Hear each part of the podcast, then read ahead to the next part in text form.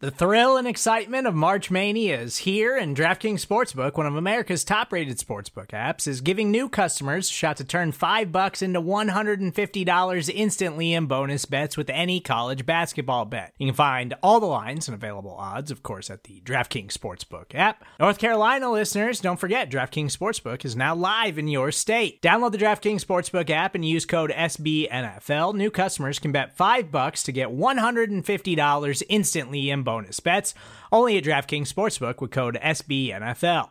The crown is yours. Gambling problem? Call 1 800 Gambler or in West Virginia, visit www.1800Gambler.net. In New York, call 8778 HOPE NY or text HOPE NY. In Connecticut, help is available for problem gambling. Call 888 789 7777 or visit ccpg.org. Please play responsibly on behalf of Boot Hill Casino and Resort 21 plus age varies by jurisdiction. Void in Ontario. Bonus bets expire 168 hours after issuance. See DKNG.com slash B ball for eligibility, deposit restrictions, terms, and responsible gaming resources.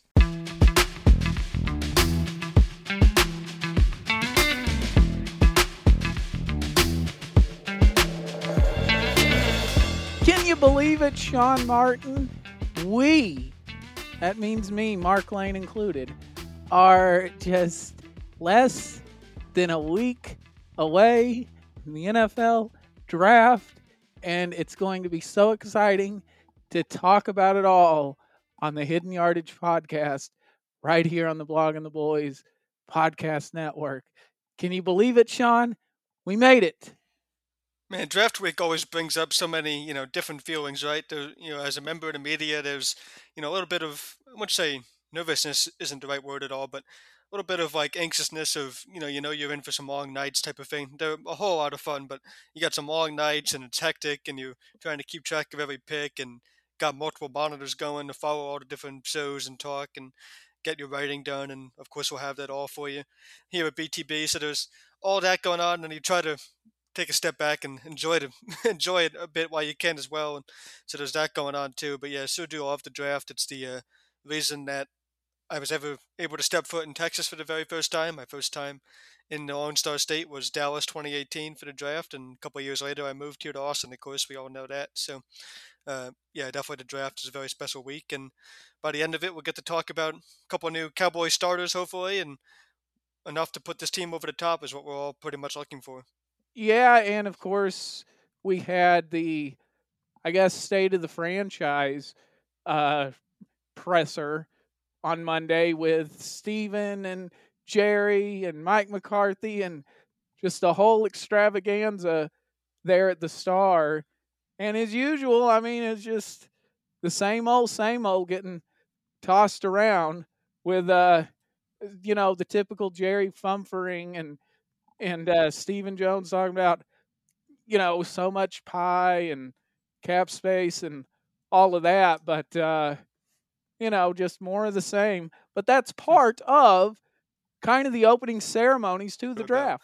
Under Coach McCarthy to not have those types of leaks and stuff. So, I mean, certainly, certainly at this point, we're getting close, as close as we can be, and we have a pretty decent sized net as far as you know who we think is in the running for 26. I know Jane Slater kind of threw, I wouldn't say threw a wrench in that whole thing, but um, her and Dave Helman were talking about the idea of trading up for Bijan, which got thrown around, and she threw in two other names. Again, these aren't new names by any stretch, but Bijan Robinson, and then also keep an eye on tight end Michael Mayer out of Notre Dame, and then uh, Darnell Wright, the offensive tackle out of Tennessee. So, you know, position wise, there's no surprises there. Names that you're familiar with already if you've been following the draft process for the Cowboys, but that's just part of a much wider net that it takes to really have an idea of who you might be able to get when you're waiting all night until 26 overall.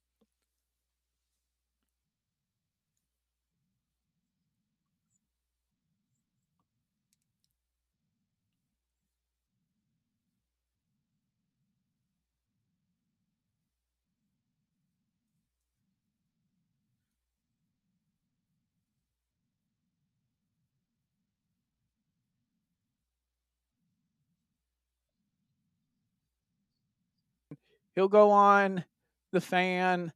We've seen him on uh, the mothership stuff, but it just for these pressers, getting out there in front of the media, he's not there. But boy, does he have a presence nonetheless with the amount of times he gets thanked. Oh, of course. I mean, that should be part of your pre-draft process as far as you know. This is of course the week where like casual fans try to catch up with the diehard draft fans who have been doing this for months and like they're like, oh, tell me everything you learned in the last four months in a week. You know, make sure I'm ready for Thursday, Friday, Saturday. It's like much easier said than done, but they still try to do that catching up in terms of thinking that you know, you know, where all these players are going to go, but amplify what actual teams do by you know a hundred, and that's where even the most diehard draft fans, you know, are putting the work in. Like so, the work that this, you know the Cowboys and every team have done on these prospects is so extensive, and you know we can't overstate that. And especially this year in a draft where the amount of first round grades really aren't, you know, it's going to be either all over the place or it's going to be a low number. It seems for a good amount of teams, and it's really just going to be a you know kind of a grind to go into your second round grades and still feel like you're getting value throughout this draft. Doing the extra homework is all that much more important. And like I said, right off the top, in a draft where we're hoping the Cowboys can finally get over the top after losing to the same team, San Francisco, in the playoffs two years in a row. It's all that much more important. Yeah, I'll be interested, like you talked about, the transparency after the draft. Um, I'll be interested to see the number of first rounders that they had on the board. I, I don't believe I heard that um, on Monday, but I know that the Colts. I tweeted out at the real Mark Lane on Twitter. You can follow Sean at Sean Martin NFL on Twitter. But I tweeted out that the Indianapolis Colts, their GM Chris Ballard, said that they have 17 players that are that have first round talent. And I'll be interested to see what the Cowboys number is um, by the time the draft gets rolling. Yeah, 17 feels like a fair number. It's interesting to hear that from the Colts, particularly because they've done the journeyman quarterback thing so many years in a row, right? I mean, they have just yet to been able to have the resources to pick a quarterback first round and get you know a rookie in there to build around since Andrew Luck, basically. So they've done the bridge thing, and this is finally a year where they're up there to be able to get to a quarterback. So you would think if any team has a high number of first rounders, it could be them because we know right at the end of the draft process, quarterbacks get pushed up the board, and certainly that's already happening this year with guys like Hendon Hooker being in the first round discussion. Now, first round discussion and first round grade are two different things. We should note that distinction. It's an important one, but you know, Hendon Hooker, Anthony Richardson has been firmly in first round talks for a while now. I'm not sure if that was the case, you know, during the actual college football season. So we know quarterbacks get pushed up. The Colts are finally here to be able to take one of those guys that's been pushed up, and yet they still only have 17. I have three quarterbacks, and that puts my total at 21. I didn't do this all that scientifically. I didn't watch a ton of tape this year. I didn't make my own board, but this is kind of just browsing the rankings and reading the tea leaves of where we hear some of these guys are going to go. So I'll break it down by position real quick, which will help us kind of talk about you know where we think the Cowboys are going to go and where they can get the best value. I have five offensive linemen, which is the most common position in my top first round board. Three wide receivers, two tight ends. I think we know those are four defensive ends, three quarterbacks. As mentioned, two uh, defensive backs, just one defensive tackle, Jalen Carter, of course, and running back Bijan Robinson out of Texas, of course, as well. Yeah, I, I think 17's kind of a low number uh, for me. I, I, I would have to go at about maybe 23, just really honestly, right before the Cowboys select at 26. I feel like that's kind of where the talent kind of peters out. Um, you know, just somewhere around 23 or 24.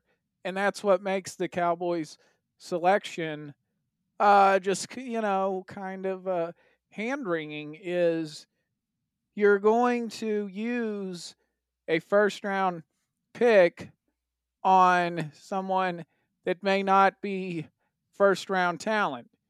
You may, if you go with Bijan Robinson, use a first round pick, the top of your whole draft, like the crown jewel of your draft, on a position that universally is just not regarded as highly as it is in the franchise's mind.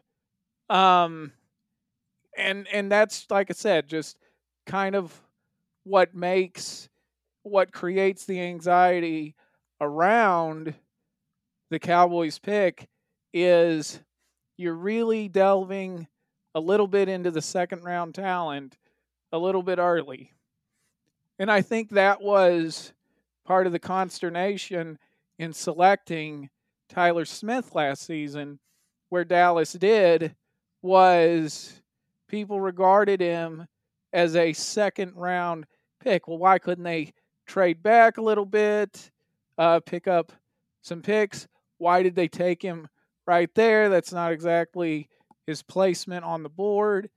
And I think Dallas, at least from the spectators' point of view, at least from what we will see from the peanut gallery uh, throughout uh, night one, is kind of that same thing of Dallas will take someone, and I don't know that they're going to have the first round grade that a lot of the other outlets. I'm not going to, you know, use my usual characterizations of the people who wear like they wear lumberjack outfits. They look like lumberjacks.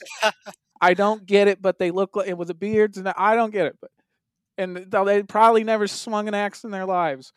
Um, but right. maybe they went to one of those like axe throwing bars. But... Yeah, that's about the extent of it.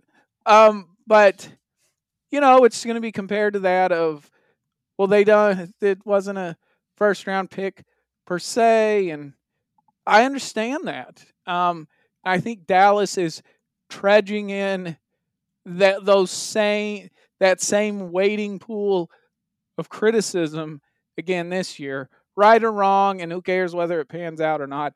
That's just going to be kind of the narrative, I think, from night one. And what you said there about you know drafting second round grades at a certain point in the first round isn't anything new. That happens every year, whether you know fans realize it or not, type of thing. I think most do, but yeah, that happens every year in terms of there, there aren't just because there's 32 picks in the round, there aren't 32 first round players ever on any team's board, and so yeah, somebody's I wouldn't say getting stuck with, but somebody at a certain point is drafting a second round player. It could even be, you know, as high as when there are still first round players on the board, just depending on where you graded somebody. If you really get a surprise or something of those types, I don't know if we'll have that this year where your position groups kind of lend themselves to like clear first round grades with you know easy to evaluate offensive linemen and defensive linemen, edge rushers, you know blue chip type positions like that. But yeah, it's common to be drafting second round players. Of course, they were quick to flaunt that Tyler Smith was anything but but he was a firm first round grade last year. And you know what? He played like a first round talent, of course,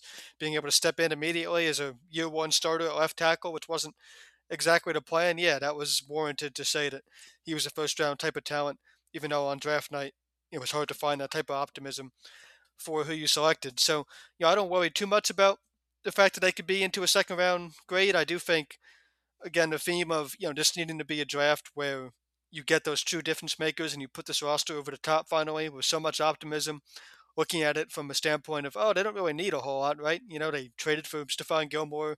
Brandin Cooks is a big addition at wide receiver. It's the cleanest you've been able to go into the draft in a while.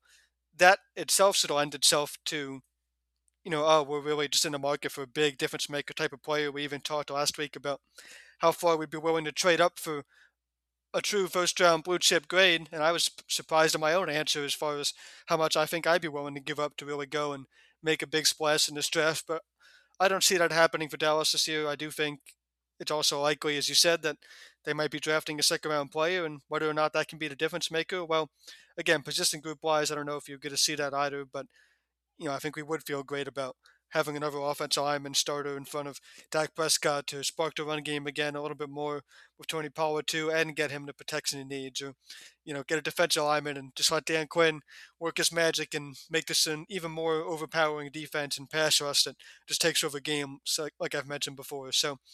You know, there's some things working against them as far as being able to make that splash and be at the top of the headlines on on Thursday night, Friday morning. As far as oh, the Cowboys really won the first round I don't see that happening, but I think if you really, you know, pay attention to what's going on, Cowboys fans that listen to the show will know that they probably did well with whoever they picked. Certainly, there's a couple ways where I think we would all be saying they might mess it up too.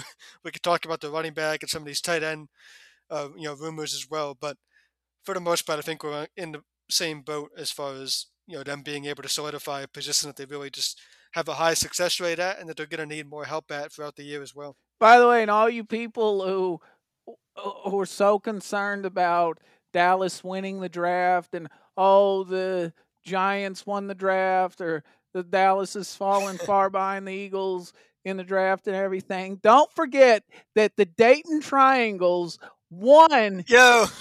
the NFL draft for three years in a row, and look at them now. They don't even play ball.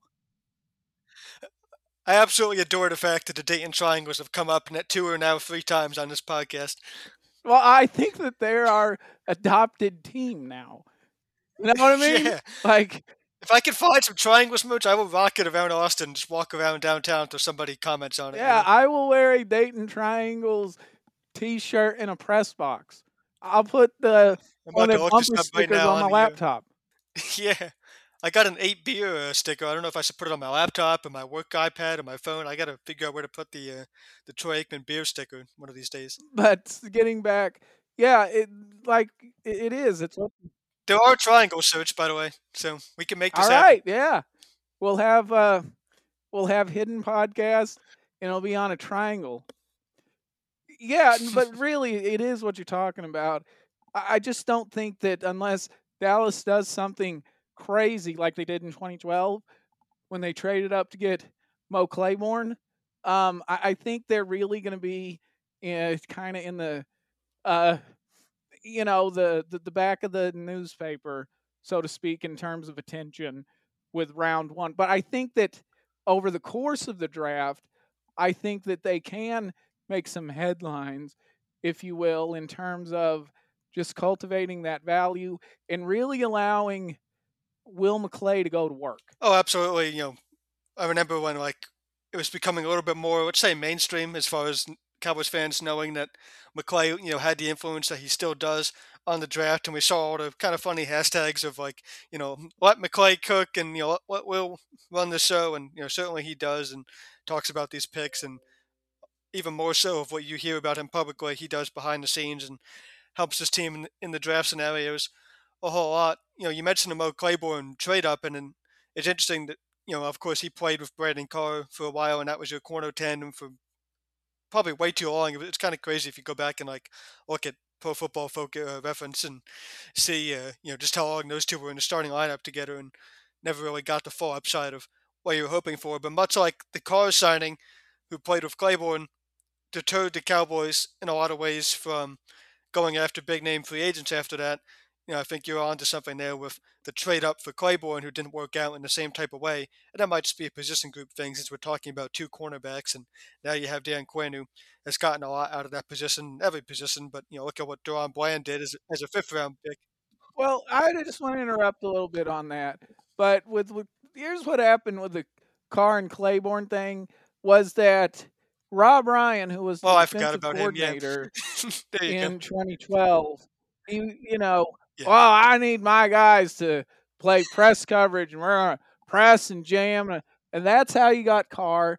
That's how you got Claiborne. It was the first defensive player taken in that Oh, wow. draft, by the way, and it just never manifested. Then uh, in 2013, uh, they bring in Monte Kiffin and Rod Marinelli, and they're running the uh, Tampa 2 scheme, which they ran all the way through the end of the decade. And that's basically what happened with Carr and No, I'm glad you interrupted there because I, you know, me and I'm going to assume many other Cowboys fans have forgotten about the fact that Rob Ryan ever had his hands on the Dallas defense, but he sure did, and that was a big factor there. So, you know, there's so many factors that influence whether or not a draft pick is going to work out. And when you're picking 26 again, not to, you know, sound like a broken record, but when you're picking 26, you can't go wrong. You know, falling back on positions with both a high success rate and ones that you've personally, you know, know your coaches have developed well, and so that's why we're talking about so many offensive linemen and positions that the Cowboys have been able to hit on. It's not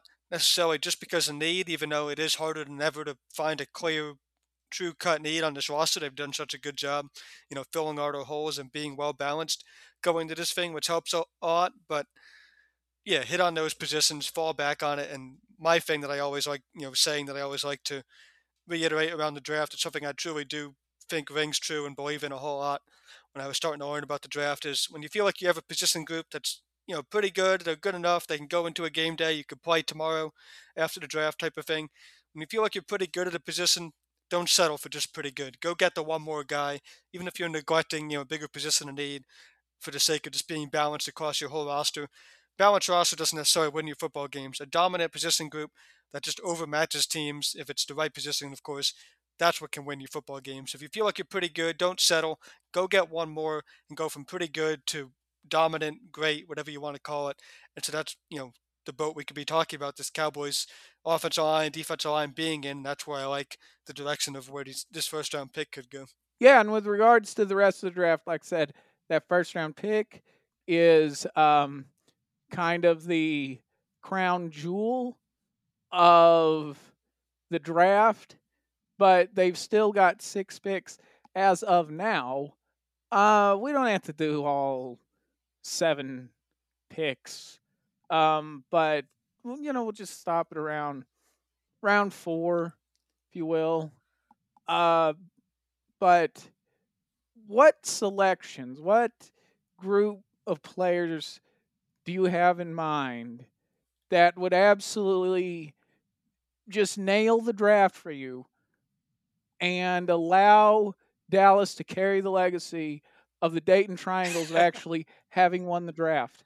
I can't wait to rock a triangle search. Yeah, I broke this down by uh, position group. You know, I didn't know exactly how you were going to frame the question, but yeah, position group I think makes the most sense as far as what you would really like to see Dallas come away from this draft with, as far as both for the immediate future of you know the season and everything riding on it from McCarthy and all that we know, as well as you know fans realizing that you know the draft is also about looking ahead more so than I think gets attention towards. It's really about you know starting to look at your contracts that are coming up in a couple of years and hoping that you can find a player that's not going to fill that that spot immediately, but when the contract comes up in those couple of years, do you have a coach that thinks he can develop them and start to take those gambles that way? So my position groups, whichever order you want to rank it in terms of where the first round pick goes and then having everything else fall into place. I think you need two capable starting offensive linemen, one immediate starter, and then I'm not sold, and of course the team isn't either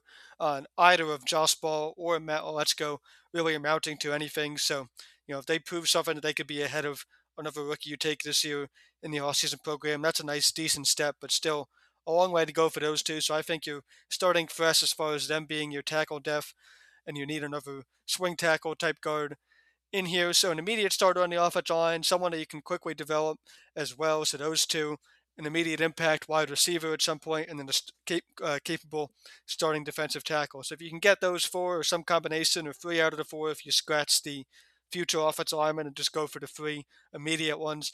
I think three slash four out of seven is what you're looking for as far as a hit rate in this draft. Well, I actually went by players, and uh, the players that I picked were predominantly from Power Five schools, which I understand in draft world is kind of like using Marvel films as literary references or do, oh, or having uses some Marvel films, or, or having the Mar- uh, McDonald's value menu uh, cater for you. So I, I get that, but for me, I would feel like Dallas uh, carried the legacy of the Dayton Triangles and won the draft if they took Calijah Kancey in round one, number 26 overall. I understand that they're probably not going to do that. And then they're not going to add uh, Kancey or a defensive tackle that early. I, and I've talked about the history of Dallas in defensive tackles and the Jerry Jones ownership, and it just doesn't happen in the first round that way. I get it. Um, it would be so nice to see Quinn working with Kancey, but yeah, a, a lot working against that potential pick. Not that he's not a great player, but a bit undersized and you know not exactly a run stuffer. So yeah, it would be hard to see him being the Cowboys' first round pick. But if it somehow does happen and he starts to tap into the upside of Quinn, it could be a whole lot of fun. Which is funny because uh, Daniel Jeremiah from NFL Network, who I, I don't like to compare, and he compares players just all over the place in his conference calls. Uh, he compared him to Ed Oliver with the Buffalo Bills, and I, you know, that's not that bad. uh, to me, it's and I'll save it for when I talk about the picks I think could save a bad draft. But anyway, getting to the second round pick, uh, De'Von Achane from Texas A&M, because I'm just not. I think you need a third, second to fourth round running back because I'm not sold on Tony Pollard uh, being the guy for beyond two years. So you need to kind of find someone to take the mantle from him now. Uh, then Marvin Mims from Oklahoma, I think, would be a nicer. But if you take a third round receiver, that really is a vote of no confidence in Jalen Tolbert. So that has implications with a pick like that. And then I think to uh, kind of answer the, um, you know, the Leighton Vander Esch succession question, I would go with Oregon linebacker Noah Sewell. And those are my four picks that if Dallas got those guys, I would feel like they won the draft. And yes, uh, Sewell was awarded to Penei Sewell, draft pick of the Detroit Lions last year, high pick, and started at left tackle for him. So, and didn't he catch a touchdown or something? So, caught a pass. But um, another athletic type linebacker that you'd like to see in Dallas. I like those picks a lot. I did this on the fly, but to give my names as well, then to fill out the position groups that I already mentioned. But offensive line of round one still makes a lot of sense to me. So, give me Darnell Wright out of Tennessee.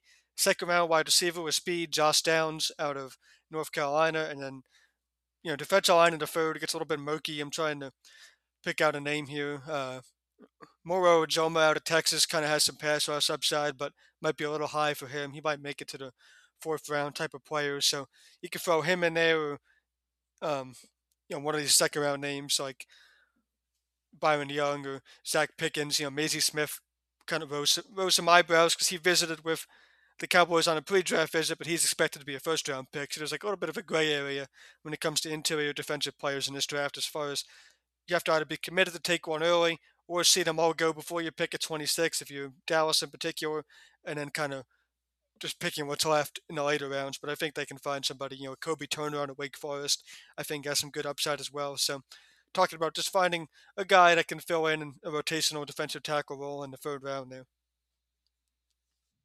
With threats to our nation waiting around every corner, adaptability is more important than ever. When conditions change without notice, quick strategic thinking is crucial. And with obstacles consistently impending, determination is essential in overcoming them. It's this willingness, decisiveness, and resilience that sets Marines apart. With our fighting spirit, we don't just fight battles, we win them. Marines are the constant our nation counts on to fight the unknown. And through adaptable problem solving, we do just that. Learn more at marines.com.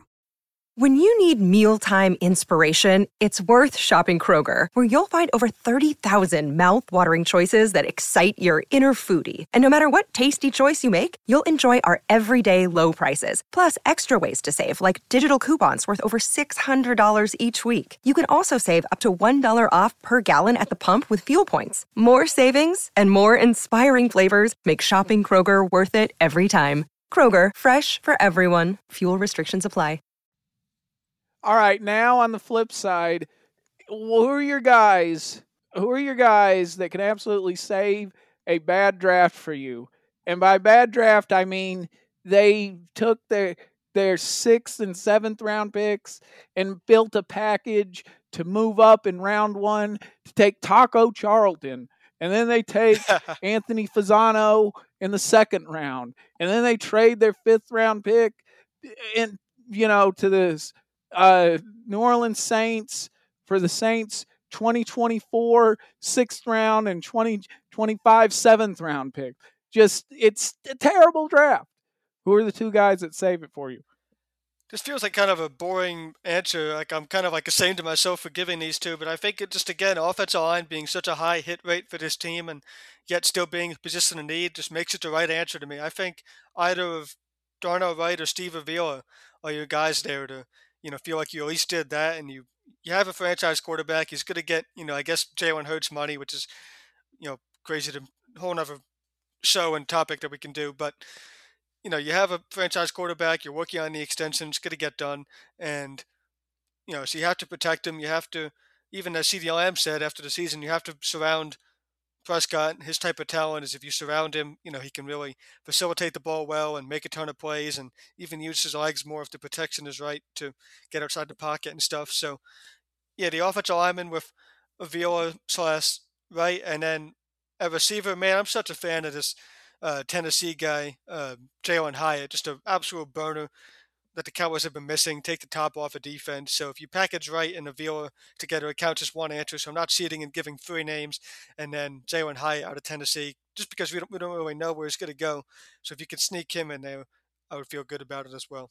All right, for me, it would be Isaiah Foskey from Notre Dame, and then um, Jaquelin Roy from LSU. And here's why is because going back to Kancey, with Roy, I could have somebody to play defensive tackle and to just help um, control the line of scrimmage. With Foskey, I have the Demarcus I like Demarcus Lawrence um, transition plan, and Mm-hmm. also maybe someone that can help with allowing Micah Parsons to be more of a linebacker. Now, initially, I was going to go with DeMarvion Overshown. Again, I, I understand that going with these Power Five guys is, you know, just commonplace, and I, I'm very basic. I understand, but Gonna take the North Dakota State Yeah. lineman. uh, but um, if and I was gonna go with Overshown, but if for this reason again to have a linebacker, Leighton Van Der transition plan, maybe someone that can take Micah Parsons uh linebacker snap, so he can be more of an edge rusher. But I was like, nah, I think you have to address the Demarcus Lawrence tr- tr- transition plan now, and that's why I chose Foskey, and then Roy, which I feel like gives you some flexibility with the guys on the inside. Foskey and Roy together sounds like the name of like a cover band you'd see on a Friday night in Austin. Yeah, and then you would go see them. I hope so. No, Foskey's going to be a great pro, man. He like just has all the makings of just a defensive lineman that you plug in, and he plays down in, down out, plays so hard, stops to run, you know, does everything coaches love, and yeah, he has to make him Just a player that every team would love to have. So I sure would like for that team to be the Cowboys, like you said, get him a Dan Quinn system, get him an immediate role in the rotation, and also a long-term future at potentially replacing Demarcus Lawrence. So many good reasons for the Cowboys to be in on him, along with the rest of the league. But yeah, just a really solid pro, and not a lot of negatives on his tape whatsoever. Yes, and also because then, um, you know, when he's playing during the season and he's doing well, or even if he's not doing well, uh, when Jerry gets questions about him when he goes on the fan, you know, then Jerry will say, "Mm, eh, "Well, uh, I, visited with Foxy, uh, and I, every time uh, he tells me about how his mom used to bring him uh, uh, to, to go uh, sweep the floors uh, after every time uh, that they had uh, potluck at church. And, uh, so you know, I would look forward to it for that reason because you know Jerry would say not Fosky but Foxy. Yeah, that would be pretty great. Uh, this is one of the most random comments I've probably ever made here, but since we're talking about a Notre Dame player, my high school changed football uniforms, but when I was there, at least for my junior year, I think they might have changed, changed while I was still there, but I can't remember. But at one point, so our colors are black and gold, and we were the Panthers.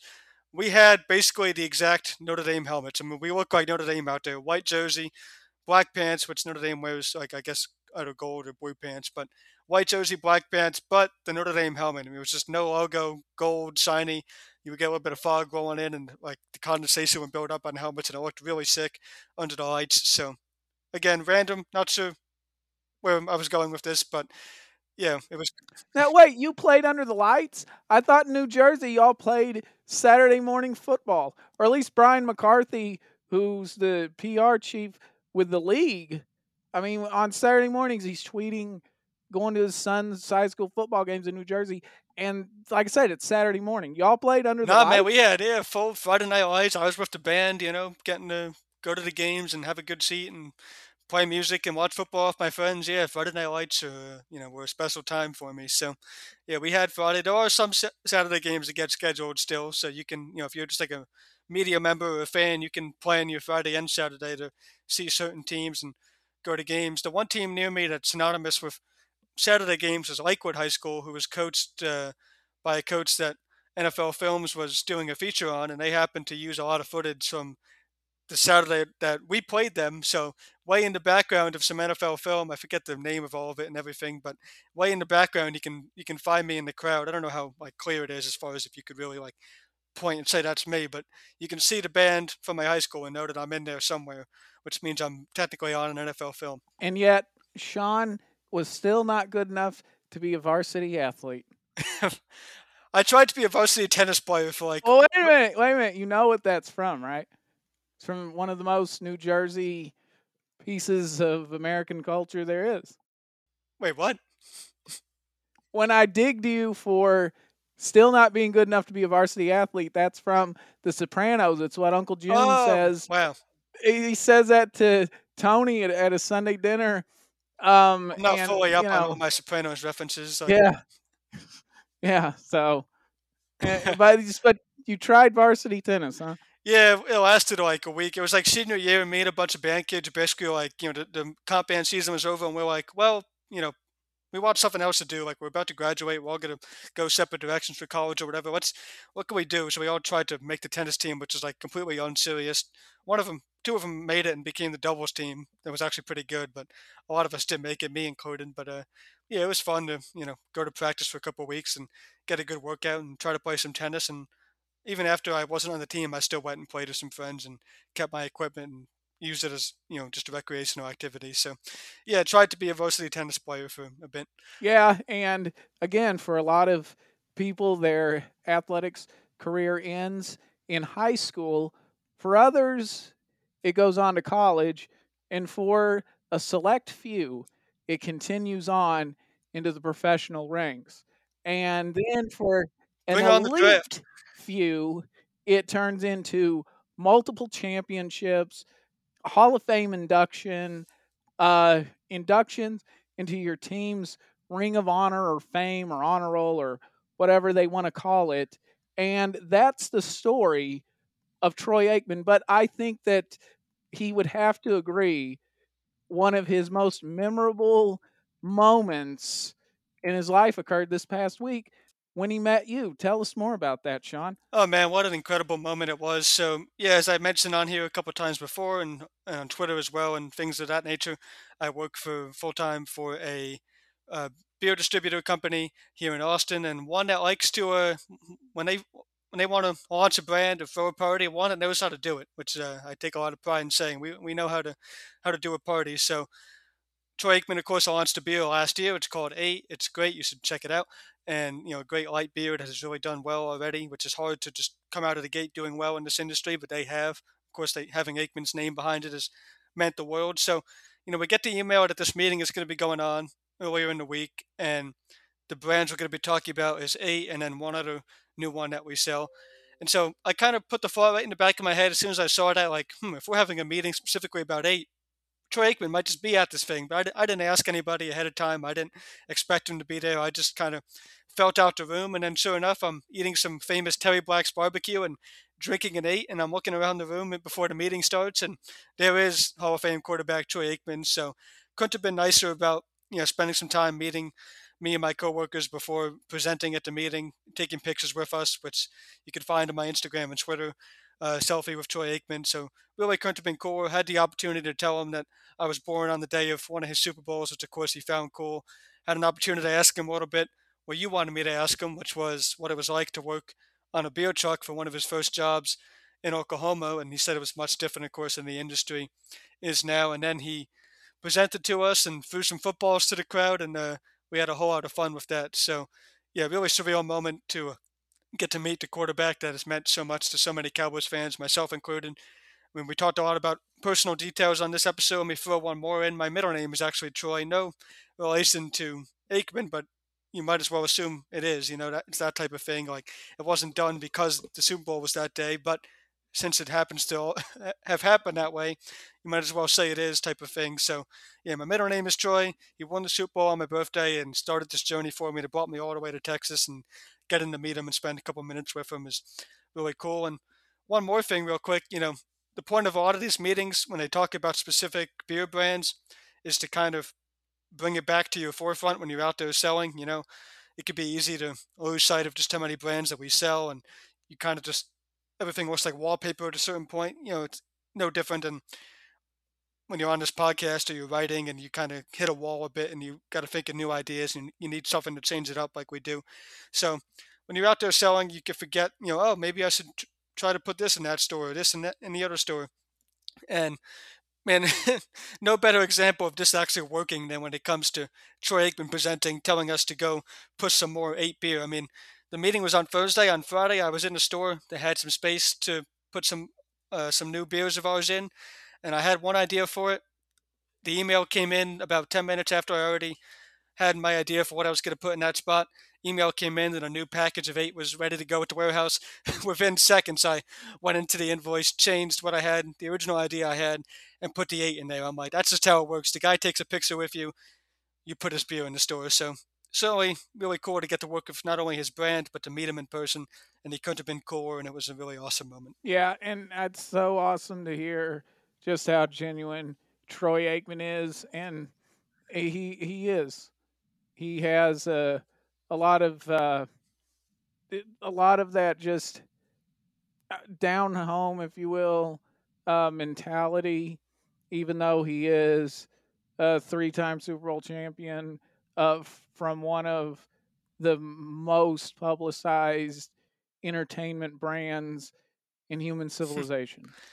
And one of the cool things was, you know, certainly as he was presenting to us, there was probably many of me and my, and my coworkers who were, you know, a little bit starstruck at the fact that a quarterback of all accolades you mentioned was presenting to us. But one thing he kind of turned around back on us, he was like, "Yeah, you guys, you know, might have followed my football career, and I appreciate that and all that, but I see, you know, he like turned it back on us in a way of Uh, he's still learning the beer industry and it's new to him and it's cutthroat and it's hard and it's you know gaining any type of significant share in this industry takes a long time and but he's in it for the long run certainly and they have a great forecast as far as where the brand's going to go but he turned it back on us. He's like yeah I got to tour your warehouse and talk to some of your high up salespeople and everything and you know you might see a Hall of Famer up here in me but I see an all star type sales team that you know, has really done a good job getting the beer out here, more so than I'd be able to, because I'm still learning the industry. So, like I said, couldn't have been a more better example of that type of marketing actually working as far as motiva- motivating me and all my coworkers to go put some eight beer out there, and I'll certainly be trying to uh, do my part in that. And if you're uh, in our 21 plus audience and in the Austin area or really anywhere else, uh, d- definitely take a look for it. White and blue box with eight on it. Troy Aikman's jersey number and perfect for a hot summer day. Let's go ahead and get to some Cowboys birthdays before we get out of here. Sean, on Tuesday, Darren Woodson, teammates with Troy Aikman, he turns 54 years old. He's with Dallas from 1992 to 2003. That also means he's a three time Super Bowl champion. On Thursday, uh, former linebacker Lee Roy Jordan turns 82 years old. He's with Dallas from 1963 to 1976. That means he was part of that rare group of Cowboys in the. Oh, no, he isn't. Says 76. So I would have been wrong on that. On Friday, again, to highlight uh, just why you go with Foskey, Demarcus Lawrence turns 31 years old on Friday, and he's been with Dallas since 2014 as a second round defensive end. And then on Sunday, Tony Pollard, he turns 26 years old, and he's been with Dallas fourth round pick since 2019 as a running back. And those are your Cowboys' birthdays. Yeah, that Demarcus Lawrence example is just a great one as far as like puts in perspective how long some of us have been following the team. You know, I'm sure both of us clearly remember the night that Orange was drafted in that second round pick, trading up for it. So you know, they go for Demarcus Lawrence, but all the way back in 2014, that's still a clear memory. And now here he is as a 31 year old player, probably towards the back half of his career to to put it nicely, and yet you know still getting a lot out of him. And when the time comes to have to need a, another defensive end in here to play a left end, you know Foskey's a great name. I'm glad he brought him up and some other ones as well. And same with Pollard, you know, not quite obviously as old, and that's a good thing stepping into the lead back role. But you know, 26 feels like a good year to, uh, you know, really come of age at running back, and that's why the Cowboys think that he has a lot of tread left in the tires to pick up where Ezekiel Elliott and him left off last year together as a duo. Now it's going to be Pollard and some combination of a Malik Davis or a draft pick to be determined. But yeah, a lot of tread left in the legs for Tony Pollard turning 26 uh, this weekend. Indeed. Well, you've been listening to the Hidden Yardage podcast right here on the Blogging the Boys podcast network. Ask your friends to subscribe to us on Apple, Spotify, TuneIn, and Stitcher. And in 168 hours from now, we will be talking about what the Cowboys got for draftness. So there it is.